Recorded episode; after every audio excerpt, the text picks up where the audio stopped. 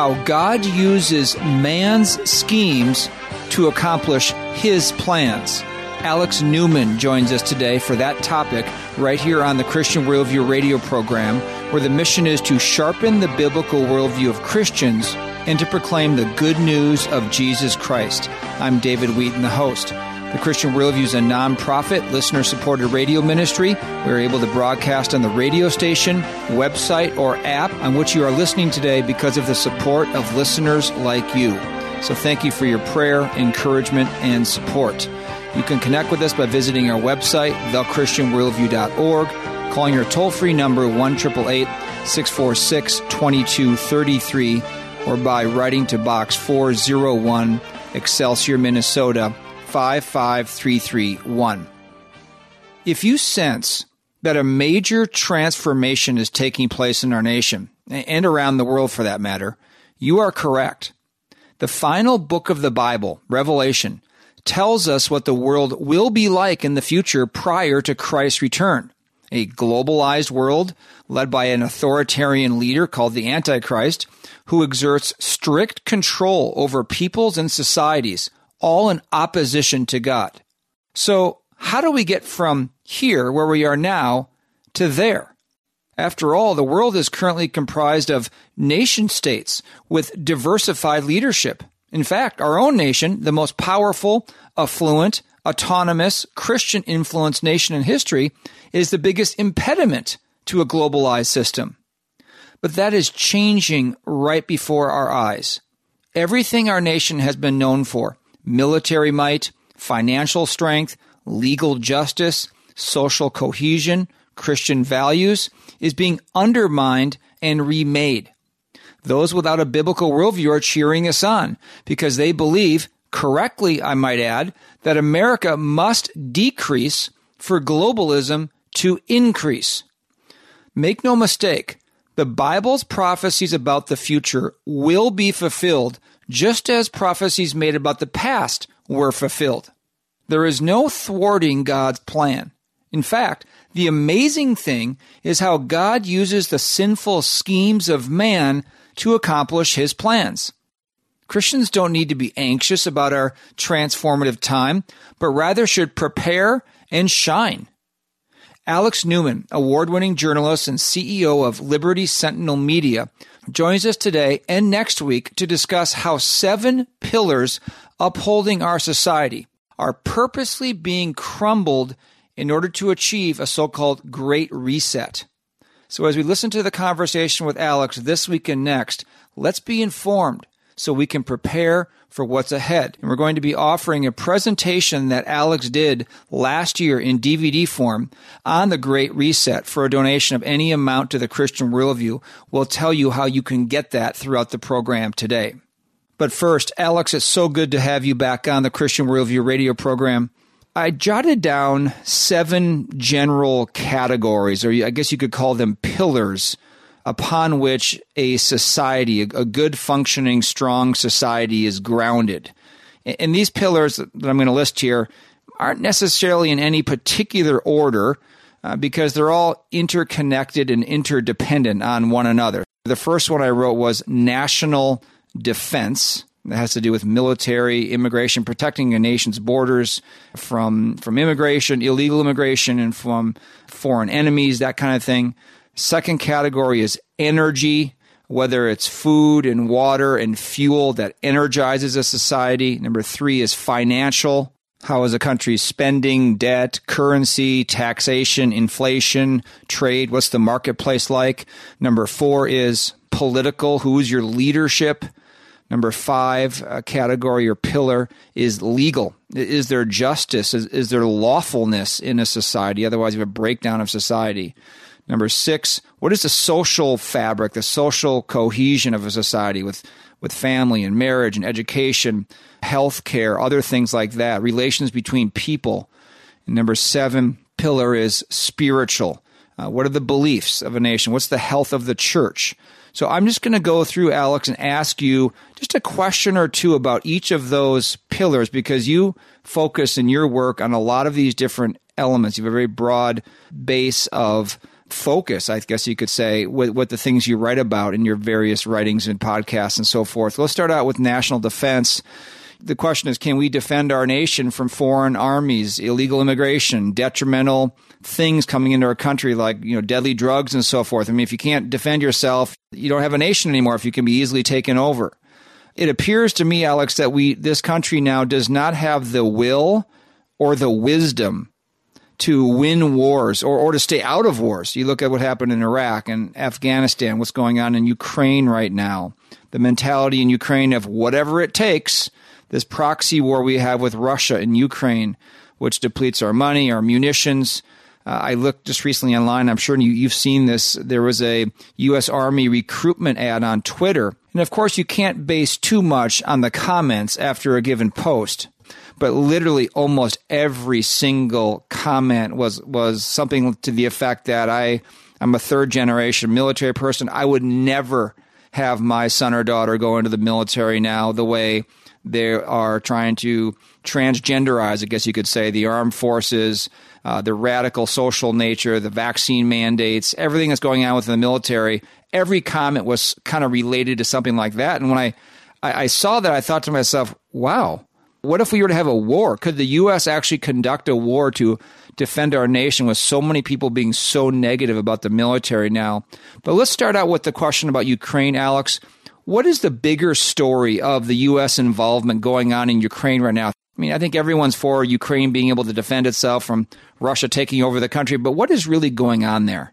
Well, thank you, David, and a lot to unpack right there. But I would say the the greater agenda that's taking place in Ukraine, and I think there are multiple ways to look at this to dissect it. But I think the overarching agenda is really conflict for the sake of conflict, war for the sake of war. The establishment, the insiders, the deep state, you know, whatever you want to call this maniacal group of totalitarians who have determined that uh, they are superior to us, that they want to rule over us. Uh, they have understood for many, many generations that war is the fastest way to undermine national sovereignty, individual liberty. It's the fastest way to expand uh, the the reach, the scope, the power of the state, of government. And so I think what we're watching in Ukraine is actually part of a complex geopolitical process that was set into motion uh, probably starting decades ago, but they really started talking about it openly about a decade ago. And that is the shift away from what they, and by they, I mean kind of the deep state individuals and organizations that are involved in this transition from a world of sovereign or relatively sovereign nation states to a kind of a one world system. They've been talking about this shift from a unipolar world order, uh, meaning a world where the United States was the world's hegemonic, uh, unchallengeable superpower, right? Uh, even just a few decades ago, all of the world's militaries combined would have really struggled to go up against uh, the U.S. military. Uh, and so this transition from a unipolar world order to what they describe as a multipolar world order, where you have a number of power centers, so Moscow, Beijing, uh, maybe South Africa, Brazil, et cetera, that transition is happening now. And what's happening in Ukraine is, is one of the catalysts. It's one of the mechanisms being used to accomplish this. So it very much involves the destruction of the U.S. military. Um, you, you alluded to several key points there. I've spoken with generals, I've spoken with admirals on the record. I mean, these aren't secret conversations uh, who've told me that the Biden administration is actually waging war on our own military. So you look, uh, they left uh, almost $100 billion worth of military equipment in Afghanistan. A lot of that ended up in Russian hands. A lot of that ended up in Chinese hands. A lot of that ended up in Taliban hands and uh, the hands of other Islamic extremists. Now we're sending what's left over to Ukraine. Now, traditionally, uh, what made the U.S. military superior to our potential adversaries, in particular communist China and Russia, was our technology. Uh, we no longer have that advantage uh, through systematic and I would say treasonous activities by individuals at the highest levels of our government. Uh, Bill Clinton actually got caught doing this. This was the Chinagate scandal. Uh, they have sent, uh, and I believe deliberately, our most advanced military technology to our potential adversaries, especially communist China, which of course is very happy to share it with the North Koreans, the Russians, etc. And so I think what we're seeing here, and, and I know this is going to touch on some of the other questions that you have, but what we're seeing here is the controlled demolition of the United States as the world's superpower. Uh, and that involves the destruction of our military. Uh, and it's not just what's, what's happening in Ukraine. Uh, the transgenderization, the the wokeness, the dividing of our troops by uh, skin tone, the the teaching that uh, America is actually a racist, evil, horrible country that uh, really should be dismantled. all of this is part of the war on our military. Some of our best people were chased out of the military because they wouldn't take these controversial injections. So this is a systematic process that uh, they hope is going to end in the utter decimation of the American military, a- along with our economy, along with our businesses, along with our technological edge, um, along with our energy infrastructure. And so all of this is happening together. And I submit to you that this is actually part of a diabolical plan. Uh, the people who think that they are engineering this uh, you know, the Bible talks about powers and principalities that Satan is the god of this world. And First John chapter five tells us that uh, the whole world lies in the power of the evil one. I think what we're watching here is satanic machinations, and uh, the United States is uh, as a country that was founded at least nominally on biblical principles. The idea that we're created in God's image, and therefore we have uh, certain dignity, that uh, God gave us the right to life, that God gave us the right to property, and the government exists to protect these rights. Uh, all of that has to be wiped out of the way to bring in this new world order system that they're talking about. And I think what's happening in Ukraine needs to be understood in that context. One individual who wrote a report on this for the U.S. State Department, this was back in the early 1960s, Lincoln Bloomfield, the report kind of gives the goal away in the title. It was called A World Effectively Controlled by the United Nations. And of course, that was the goal. How do we get to a world effectively controlled by the United Nations? And his conclusions were that the fastest way to do that is to use war, the threat of war, and crises. So Ukraine helps bring about all those things, right? The war in Ukraine has helped facilitate the energy crisis, the food crisis, and of course, it has the potential to turn into a global conflagration, potentially involving nuclear weapons. And, uh, you know, we saw how this worked after World War II in the aftermath of World War II, we saw the birth of the United Nations. We saw the birth of the International Monetary Fund, of the World Bank, of the uh, precursor to the European Union, the European Coal and Steel Community. We could talk on this for, for many hours, but I think the critical thing to understand is that this is part of something much bigger than just Ukrainian borders, Ukrainian territory, Ukrainian sovereignty. Um, this is part of a much larger global agenda, and Ukraine is just a, a piece on the chessboard. What you just described there it sounds explosive, but it makes perfect sense to me knowing where the end of Scripture tells us it's going to end in this globalized uh, world with the global leader and so forth. If they're they're moving toward that, I think the one hard thing to understand though is there are many Americans involved in this. You talked about Bill Clinton, other presidents, and those on the left. It's hard to understand how Americans would want to see their own country be decimated or diminished and not be the global power in the world. You, you think that would be bad for them if America wasn't the global power that it has been? What's the reasoning behind that? Well, they have no loyalty to the United States. In fact, I think many of these people at the highest levels absolutely despise the United States, uh, partly because it has been a historically Christian nation. It has taken the gospel to every corner of this planet like no other nation in all of human history as I mentioned earlier, it's founded on these biblical principles. And, uh, you know, th- there's a lot of fake history today that it's all Masonic or it's all Enlightenment principles. Really, a lot of the principles that are at the core of our republic, uh, these came directly out of Scripture. And our founding fathers made that crystal clear in their writings. Um, if you take, for example, uh, the words in our Declaration of Independence that everybody should know, unfortunately, a lot of young people today don't know them, but they said, We hold these truths to be self evident, that all men are created equal, that they're endowed by their Creator with certain unalienable rights, uh, that among among these are the right to life, uh, liberty, the pursuit of happiness. Uh, Thomas Jefferson didn't actually invent that language. Uh, that language uh, was first articulated by a group of Presbyterians in North Carolina. It was later enshrined in the very first document that ever circulated through the committees of correspondence uh, in a piece written by Samuel Adams called uh, On the Rights of Christians. And he explained that uh, if you want to understand the rights of Americans as Christians, uh, you need to go to the ultimate lawgiver, that is, of course, Jesus Christ. You need to go to the New Testament. And all of these principles that were at the core of our republic actually are discerned straight from Scripture. So uh, let me give you some clear examples. When God says, Thou shalt not murder, the corollary to that, the implication of that, is that God gave you a right to life and that nobody has a right to take that from you other than God Himself, or if you forfeit that through, for example, violating somebody else's right to life.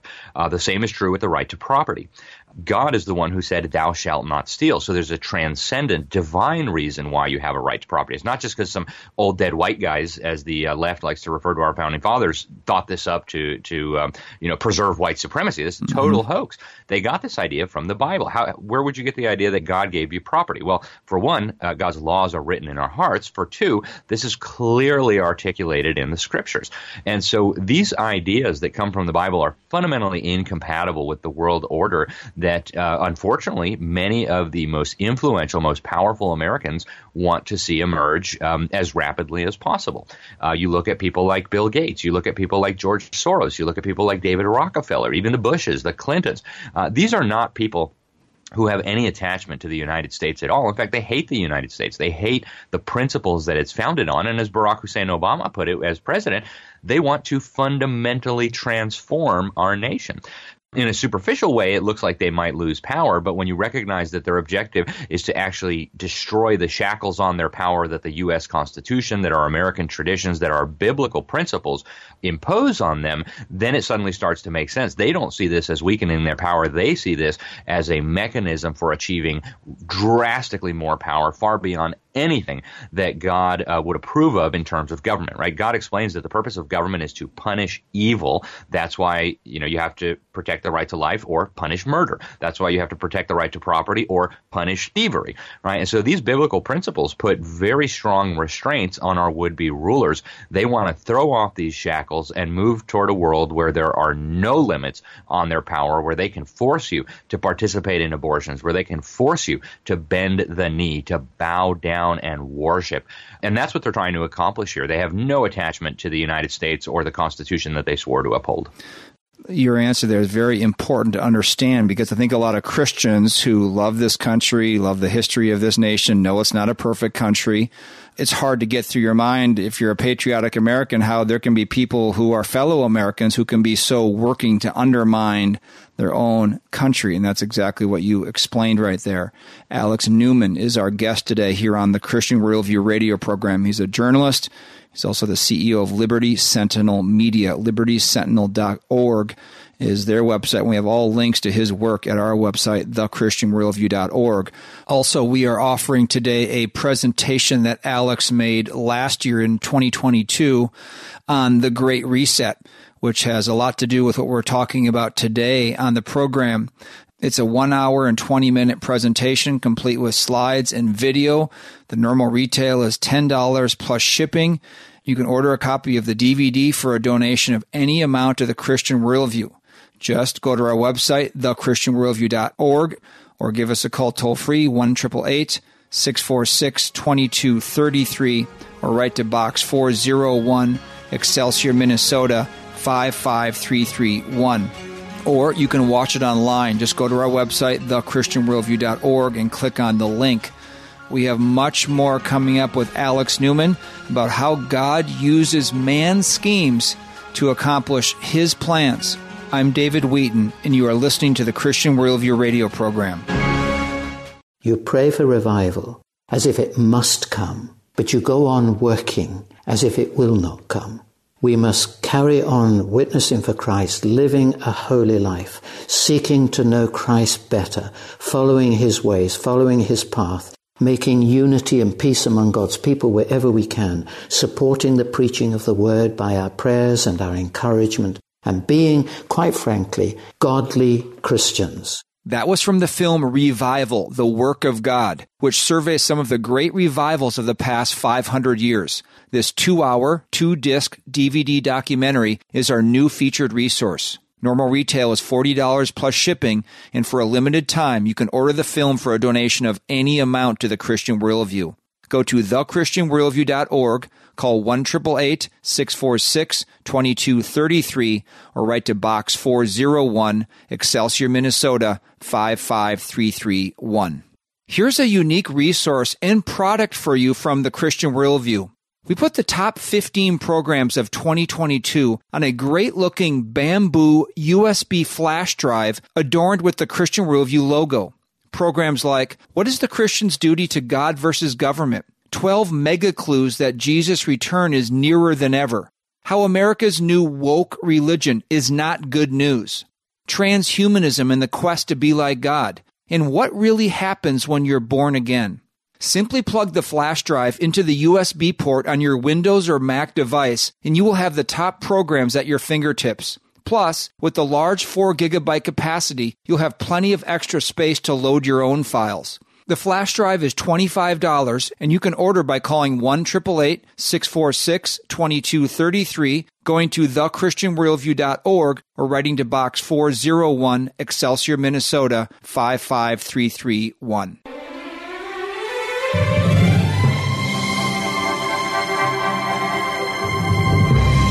Welcome back to the Christian Worldview. I'm David Wheaton. Be sure to visit our website, thechristianworldview.org, where you can subscribe to our free weekly email and annual print letter, order resources for adults and children, and support the ministry. Our guest today is Alex Newman, a journalist and CEO of Liberty Sentinel Media. LibertySentinel.org is his website. Our topic is how God uses man's schemes to accomplish his plans. We went over the first pillar that a society is grounded upon in the first segment, national defense. Alex, let's move on to the second pillar. Very important pillar for a society is just energy. You have to have food, you have to have water, you have to have fuel to feed and energize people and, and to, to run industry and so forth. Otherwise, you don't have anything. The, the world, the universe runs on energy. And there is an all out war, as you're very familiar, Alex, against carbon emission uh, fossil fuel powered engines, even gas stoves are trying to ban in, in your house, trying to force electric cars on us. They want us to live in urban areas, taking electric trains here and there. Uh, they're looking for substitutes to meat uh, because they believe that farm animals contribute to human caused global warming, that cows and pigs and so forth are ruining the environment through their off gassing, you could say. We've seen a lot of destruction of the food supply in our, our country through so called accidents like chicken farms and so forth, which are very mysterious. Bill Gates, a person you just mentioned, is now the largest owner of farmland in this country.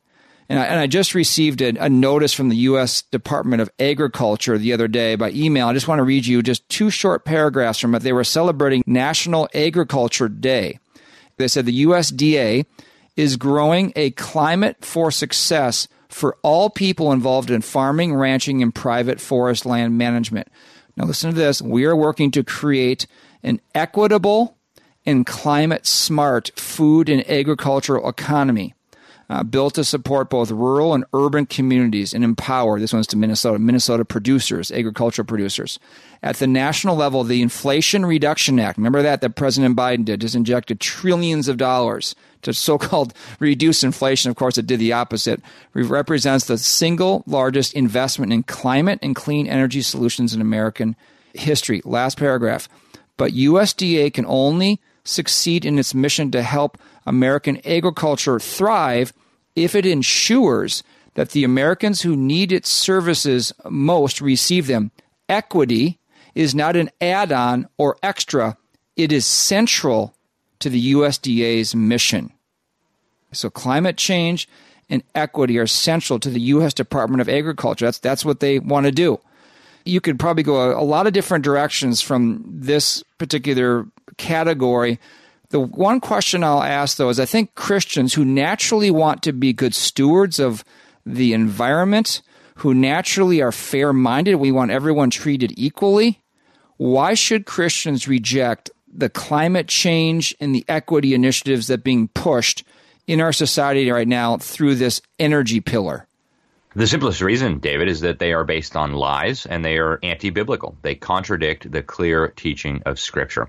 And so let's start with climate change. This is an issue that I've followed very, very closely. Uh, it is a weapon being used by these same predators that we mentioned um, in, the, in the previous segment to try to undermine all of the critical systems that make life possible, that make prosperity possible. Right? Uh, you mentioned uh, the food systems, the energy systems, and the water systems. I mean, without any of these three systems, life as we know it breaks down, uh, massive amounts of death emerge. Uh, civilization cannot be sustained without those three systems. And yet, climate change is the perfect weapon. I should say, climate change alarmism is the perfect weapon to undermine each of those.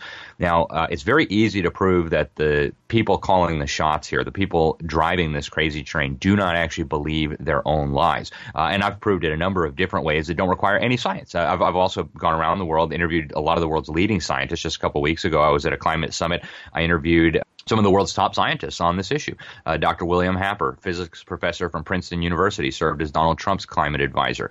Uh, Dr. Richard Lindzen, uh, meteorology professor at the Massachusetts Institute of Technology. Dr. Willie Soon, astrophysicist at Harvard University. It's just, just a sample of the leading experts who I've spoken to on this who've said this is a hoax. It's about tyranny. It has nothing to do with science. CO2 is good for the planet. And so why would they want to promote this hoax? Well, the idea that carbon dioxide is actually pollution, again, from a scientific perspective, is totally ridiculous. It's not supported by the evidence. The hypothesis has been debunked over and over and over again. Uh, in fact, we've had huge amounts of CO2 released over the last eight years, and yet the government's own data shows not one tiny bit of warming at all over the last eight years. Therefore, their hypothesis is clearly mistaken. So, why are they pushing this? Well, I think the, the key thing to understand is it's about control, it's about power. They want to use this to undermine our energy grid and ultimately our food systems but not all energy grids and food systems. And this is one of the ways that you can prove that the ringleaders of this don't believe it themselves. Look at communist China.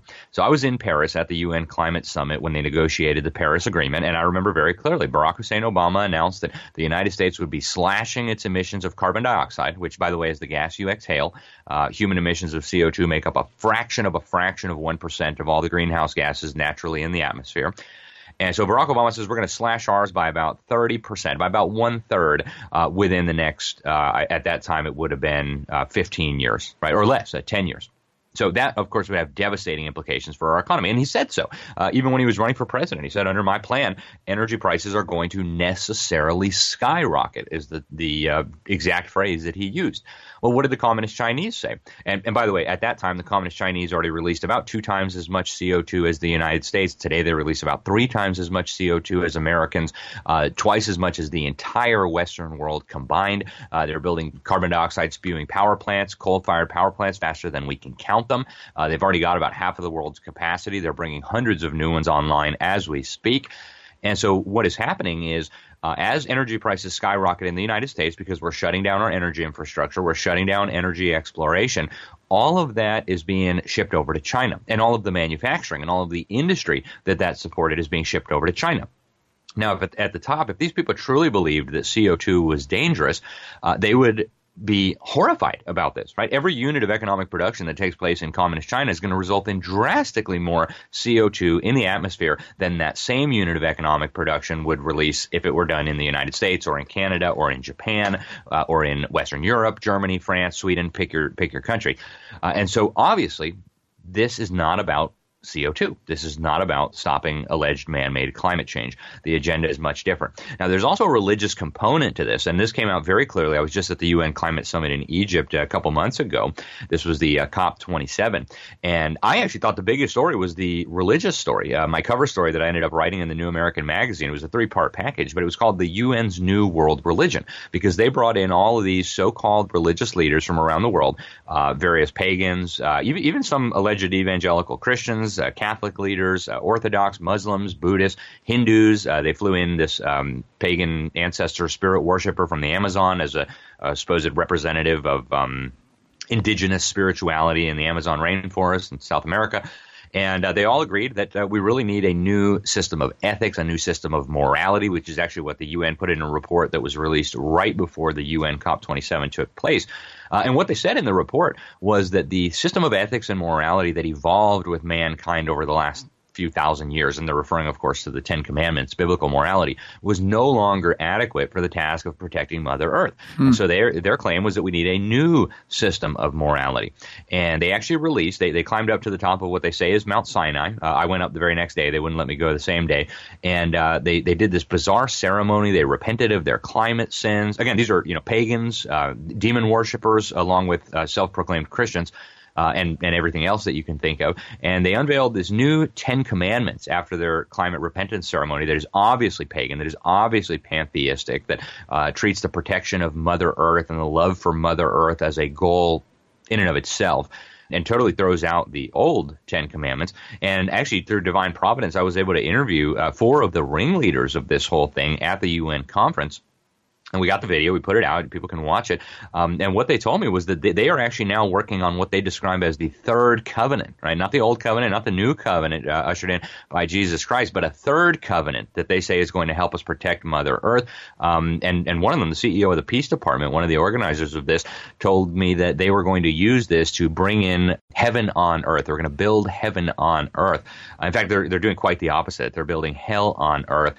And equity, you know, without getting too deep into the weeds, is just another term for communism. So all of this is anti-biblical. It is based on demonstrable, provable lies, and it is being used to undermine the very systems that sustain us, the agricultural systems that put food on our table, the energy systems that enable us to turn on the lights, power our factories, power our transportation, move agricultural products from the rural areas into the cities so that these woke people in New York City and Los Angeles can get fresh fruits and vegetables and they're not thinking clearly. A lot of these people who've been duped into supporting this, you know, some of them I think for religious reasons, others because they've just you know they've completely suppressed the innate knowledge of God that they have, as Romans one explains. They've just been handed over to a reprobate mind. They wouldn't know reality if it bit them in the face. And so we're dealing with a catastrophic situation here, where a big percentage of not just the American population but the global population has bought into these lies that, if taken to their logical conclusion, will literally end civilization, individual liberty, and all of the systems that sustain our lives. Um, you know, it's hard to overstate the danger of that. Just a quick follow up on this before we go to the next pillar. Alex Newman with us today is so. What do you recommend people do with the with the food and water supply and energy and so forth that's being intentionally transformed? Should we be having backup ways to grow food, or should we just continue to rely on the system? What are your what's your advice there? Proverbs tells us that the wise man sees danger coming and uh, takes steps to protect himself. Uh, the fool does not as Christians who, uh, you know, we want to try to be as wise as possible with God's help, um, we ought to be looking at this danger on the horizon and we ought to be taking prudent, sensible preparations. Not out of any sense of fear, not out of any sense of paranoia, but out of a sense of duty. A lot of us have families that depend on us. The Bible teaches that if you don't take care of your family, you're worse than an infidel. Are you prepared to take care of your family if the lights go out for a while? Are you prepared to take care of your family if uh, we end up with food shortages? And I think these are both very real possibilities possibilities that Christians ought to be considering. It's also a phenomenal ministry opportunity if things get worse. And I think the last three years during COVID showed us how rapidly that can happen. You know, there's a couple of messages on TV and people are beating each other over the head over a roll of toilet paper at Sam's Club. You know, things can change really rapidly and really dramatically. Um, if you've got a little bit of extra food, if you've got a, a little bit of extra uh, gear that can help people deal with that. That that gives you a wonderful opportunity to to share with your neighbors, which we are of course commanded to do as part of loving our neighbors, and also to share the gospel with them. Uh, you know, they're a lot more inclined to listen, I think, when uh, when you can do something for them. I think it's incumbent upon us to, to take these things into consideration. And that doesn't mean, you know, you have to grow your own food or anything like that. I, I don't think it's a bad idea to have some chickens and maybe have a couple cows. I've got some cows. You know, we, we've had chickens before or, some of our neighbors do. But also get to know uh, local producers in your area. Go to the farmer's market. Meet the, the people who grow fruits and vegetables locally. Meet the people who uh, have cows and chickens and uh, can get you milk and bacon. Uh, you know, these are just sensible things to do. There's no reason why we shouldn't be doing them. And even if everything ends up totally fine and all right, you're still in a very good situation because you're eating healthy food from one of your neighbors.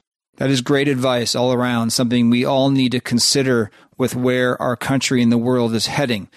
Alex Newman is our guest today here on the Christian Worldview. Just a reminder we are offering a presentation he made about the Great Reset, which applies very much to what we're discussing this week and next here on the program. It has slides and video that accompany the presentation. The normal retail of the DVD is $10 plus shipping. You can order a copy of the DVD for a donation of any amount to the Christian Worldview. Just get in contact with us the usual ways by going to our website, thechristianworldview.org by calling us toll free 1 646 2233 or by writing to Box 401 Excelsior, Minnesota 55331. You can also watch the presentation online if you prefer. We have the link at our website, thechristianworldview.org. Stay tuned. We have much more coming up after this break. You are listening to the Christian Worldview. I'm David Wheaton. What is the Christian Worldview radio program really about? Fundamentally, it's about impacting people, families, churches with the life and eternity changing truth of God's Word. We know the gospel of Jesus Christ is the only message that saves us from God's wrath, by God's grace, for God's glory. And we know the Bible is the inspired Word of God, providing the only way to think and live to the glory of God. We are a nonprofit listener supported ministry. If you would like to help us impact listeners with the biblical worldview and the gospel, consider becoming a Christian Worldview partner who regularly give a specified amount to the ministry as a thank you, Christian Worldview partners automatically receive many of the resources featured on the program throughout the year. To become a Christian Worldview partner, call us toll free 1 646 2233 or visit thechristianworldview.org. You pray for revival as if it must come, but you go on working as if it will not come. We must carry on witnessing for Christ, living a holy life, seeking to know Christ better, following his ways, following his path, making unity and peace among God's people wherever we can, supporting the preaching of the word by our prayers and our encouragement, and being, quite frankly, godly Christians. That was from the film Revival, The Work of God, which surveys some of the great revivals of the past 500 years. This two hour, two disc DVD documentary is our new featured resource. Normal retail is $40 plus shipping, and for a limited time, you can order the film for a donation of any amount to the Christian Worldview. Go to thechristianworldview.org, call 1 646 2233, or write to Box 401, Excelsior, Minnesota 55331.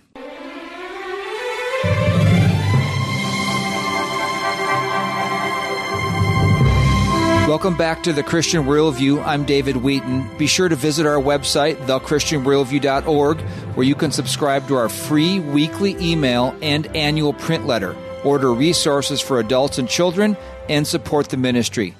Our topic today is how God uses man's schemes to accomplish his plans. Alex Newman of Liberty Sentinel Media is our guest. And Alex, let's go from the first two pillars that a society rests upon national defense and energy. You've talked about those two, Alex. Let's go to number three, which is financial. If a country doesn't have its monetary policy, its financial house in order, if it goes into great debt, there's high inflation, everything really can't be done. The marketplace doesn't work very well. We just recently saw the, the, the, failing of the second largest bank in history recently failed, Silicon Valley Bank. Also, Signature Bank uh, failed. And then just recently in Europe, Credit Suisse was about to fail and was bought out by UBS, another Swiss bank, and they're, they're, they're putting the ramifications for that on the people of Switzerland through taxation. In our country, Alex, inflation has gone way up. Prices of everything are so much higher. Uh, we are, we're in massive trillions of dollars worth of debt. I can't remember where I read this, but recently uh, China is forcing or mandating that their Chinese yuan, their their currency is going to be used to do purchases in the marketplace with Russia, mid, the Middle East, and Africa, and so forth, away from the U.S. dollar. And one more development is what's called a CBDC, a central bank digital currency, moving from a, a society where you can pay with cash to going to a society where everything is done digitally. There's no cash transactions, therefore, everything can be tracked and controlled. On this third category, this third pillar, and the financial pillar, tell us why these banks are all of a sudden failing and what this whole financial situation in the world portends going forward. Yeah, I mean, the proximate cause of the recent bank failures is that they're sitting on uh, large numbers of U.S. Treasury bonds with long term maturity. And of course, they're sitting on massive unrealized losses because as the Federal Reserve has been hiking interest rates, that of course decimates the price of a bond, at least at, at the time that it's happening. And so these banks were sitting on hundreds of billions of dollars worth of unrealized losses. And as depositors started to withdraw their money, they were having to actually sell those bonds, and then those losses then became became realized. And so there wasn't enough money to pay back. But the much more systemic reason behind all of this is that we operate now in a monetary system that is, uh, as far as I'm concerned, a giant criminal operation. It is a scam. It is designed to loot the poor to enrich the rich. Uh, and the Bible has a lot to say about this. You know, Leviticus and Deuteronomy both talk about uh, honest and accurate weights and measures. Right, you're not supposed to be deceiving people through funny monetary gimmicks. And when you when you get through the, the fancy terminology that the Federal Reserve and the PhD economists use to, to deceive you and to confuse you, uh, what's happening here is actually very simple. Uh, the monetary system is based on fraud. Uh, the Federal Reserve, which is a privately owned cartel of banks that got itself a monopoly on our currency and credit through an act of Congress, uh, actually creates currency out of thin air. They then loan this currency into the market, uh, typically through the government. Typically, they buy U.S. government bonds, although they also lend some to the commercial banking sector through the discount window. And they loan this money out into the economy at interest and yet they never created the interest. So take a, just a very simple example. Let's say the, the Federal Reserve creates one dollar. They loan that dollar into the economy by purchasing a U.S. Treasury bond. So the Federal Reserve is now sitting on a, a Treasury bond worth a dollar of course, there has to be an interest rate attached to that. So let's just say the interest rate is 5%. So at some point, that bond needs to be repaid with uh, a dollar and, of course, five cents of interest. So that dollar starts working its way through the economy. The government start spending it. They spend it on troops. They spend it on uh, studying, uh, you know, the effect of cocaine on shrimp. They spend it on killing babies. Uh, you know, whatever they, whatever Ukraine, uh, you know, whatever it is they choose to spend it on. Uh, that money starts circulating. It gets into the commercial banking sector. Again, the commercial banks now start creating money. They take that that dollar as a deposit and they multiply that through what's called the fractional reserve banking system. But again, they're creating the principal but not the interest. And so at the Federal Reserve level and at the commercial banking level, you have currency being created out of nothing, being lent into the economy at interest, with the interest never having been created. So what happens when that money has to be paid back? Well, the principal can be paid back, but the interest cannot be. And so you end up in a system where there's actually not enough money in the world to pay back all the debts that are owed. And so that's where we are now. We actually saw this uh, in the Great Depression. Uh, we had the Roaring Twenties, where the Federal Reserve, and, and, back then the dollar was still nominally attached to gold. Uh, and so the Federal Reserve artificially manipulated interest rates. They kept interest rates far lower than the market would have had them, and we experienced what was called the Roaring Twenties. Uh, credit was cheap, credit was widely available, and so businesses were expanding, malinvestment was happening happening on a massive scale. Uh, in other words, investment in sectors, industries, businesses, ideas that never would have gotten funding in, in a free market scenario. The sense of prosperity, that's what economists, including Keynesian economists, refer to as the boom part of the boom cycle. What happened then is the Federal Reserve started raising interest rates, they started sucking money out of the economy, and then asset prices collapsed, right? All that funny money that had been injected into the system that resulted in, in price bubbles, asset bubbles in housing, in uh, stocks, in various other sectors, uh, suddenly all those prices are collapsing. People don't have enough money to pay anything back. Uh, you owe more on your mortgage than your house is worth. And so everything gets sucked into a black hole. And then the mega banks come in and start purchasing up everything for pennies on the dollar. Uh, we're in a very similar situation right now, where the Federal Reserve started sucking money back out of the economy with this increase in interest rates, and uh, now they really have two choices. Right, choice one would be to continue "quote unquote" fighting inflation, which inflation is really just thievery. Right, this is just they they're creating new money and stealing value from you. Uh, and so they can continue pretending to fight inflation, sucking money out of the economy and causing more of what we just saw with the Silicon Valley Bank and the other banks that have been collapsing. Or they can abandon their fake fight against inflation and they can start the printing presses again. They can start flooding the world with low interest, uh, cheap credit and currency. And what will happen then is, of course, what happens everywhere where we see this process. Uh, same thing that happened in Zimbabwe, where uh, hundreds of trillions of dollars would not buy you a loaf of bread. Same thing that we just saw happen in Venezuela. Same thing that happened in the Weimar Republic that led to Adolf Hitler. Same thing that happened uh, in Hungary. Right? Same thing that we've seen over and over and over again around the world. So this is a, a catastrophic process that's happening, but it is engineered. Now, if we assume for a moment that the Federal Reserve central bankers and really central planners are centrally planning the most important price in the economy, which is the interest rate, we all know central planning doesn't work, but somehow we let them centrally plan the most important price in the economy, the price of money. But let's just assume for a moment that they're well meaning.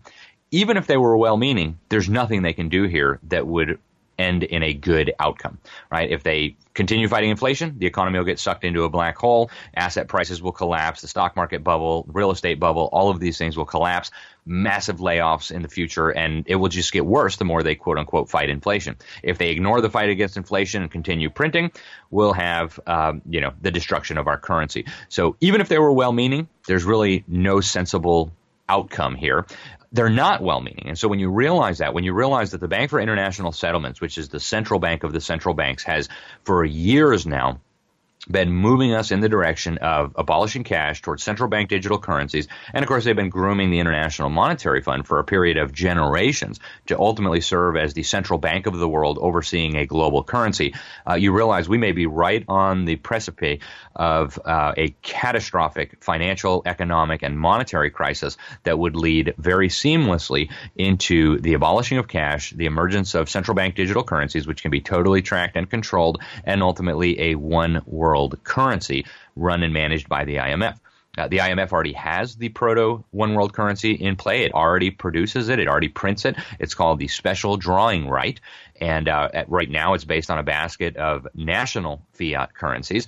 And they already produce this in massive quantities. During the COVID crisis, they created hundreds of billions of dollars worth of special drawing rights, which is the equivalent of just taxing everybody in the world, or at least everybody whose whose currencies make up this basket, and redistributing that wealth. So all these systems are already in place. All that's left is the right crisis to usher them in.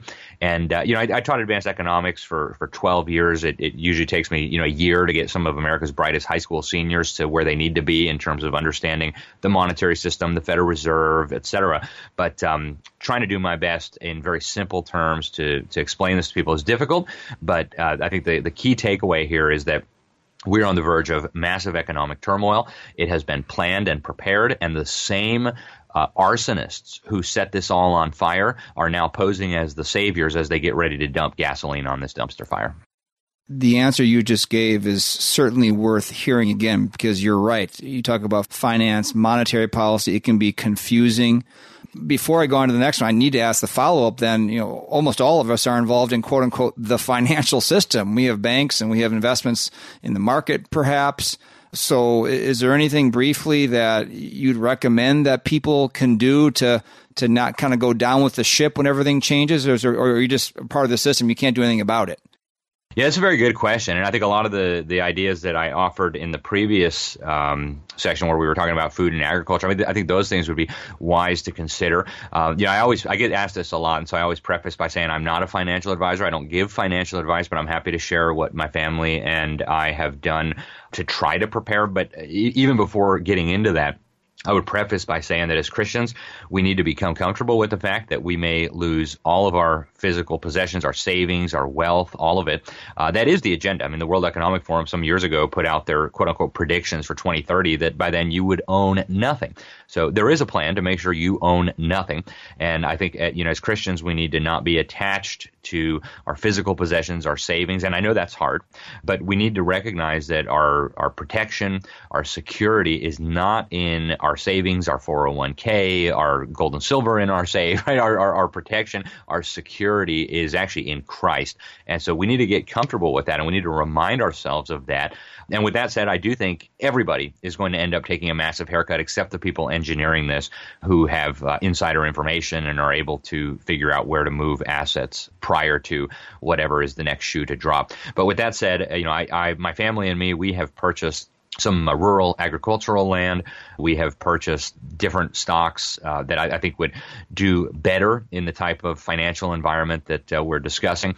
Um, and you know, because there are so many different ways that this could unfold, I, I really it sounds cliche, but I really highly recommend diversification. Uh, you know, on the one hand, you don't want to be sitting on a lot of cash because that cash may end up worthless, right? It, it may end up uh, at the point where you know, like in Zimbabwe or Venezuela, uh, it's not even worth using as as kindling for fire, right? It's just garbage. You can take a whole wheelbarrow full to the grocery store and purchase nothing. Uh, and so, with that in mind, you don't want all your assets in cash, but also with that in mind, uh, there's a possibility that we could see uh, a massive collapse in asset prices, in real estate prices, commercial, uh, rural, you know, agricultural real estate, housing, uh, and also in equities, in stocks. I mean, we could see a, a massive collapse of the stock market where things would lose 30, 40, 50, 80% of their value And at that point, it would be wise to have a little bit of cash so that you can step in and scoop up some bargains, whether that be stocks or real estate or, or whatever the case may be. Uh, if you're a gun guy, uh, there are certain types of goods that have historically maintained their value. Firearms are one of those. Ammunition is one of those. Long-term storable food, right? If you have non-perishable food, that'll that'll hold its value, right? It's not that beans or rice will be worth less. And so I would recommend highly uh, diversification, but I also would urge people to to prepare for spiritually, mentally, and physically for the idea that uh, we may be headed into some real economic turbulence in the months and years ahead. It may get very, very rough.